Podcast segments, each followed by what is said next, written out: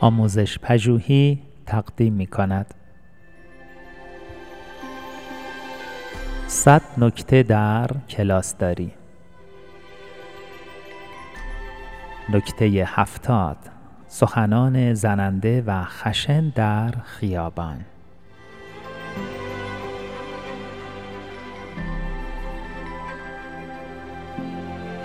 اگر دانش آموزی در خیابان سخن زننده ای به شما گفت هرگز بلافاصله با آن برخورد نکنید.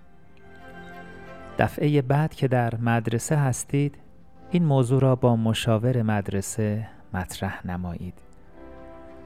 بهترین راه برای مواجهه با این رفتار ترتیب دادن یک جلسه فوری قبل از خارج شدن اوضاع از کنترل می باشد.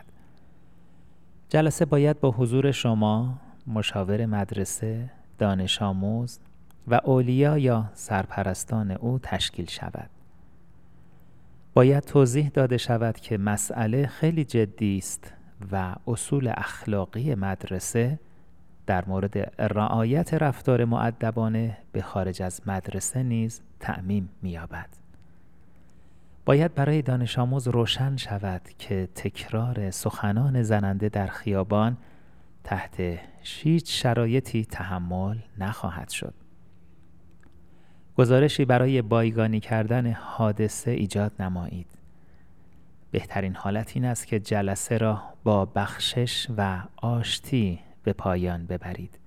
از آن پس مانند قبل با دانش آموز خاطی برخورد کنید و دیگر به آن حادثه اشاره ای نکنید. اگر در مورد نادر رفتار زننده در خیابان ادامه پیدا کرد به مدیر مدرسه تکیه کنید و هرگز سعی نکنید به طور فردی با مشکل برخورد نمایید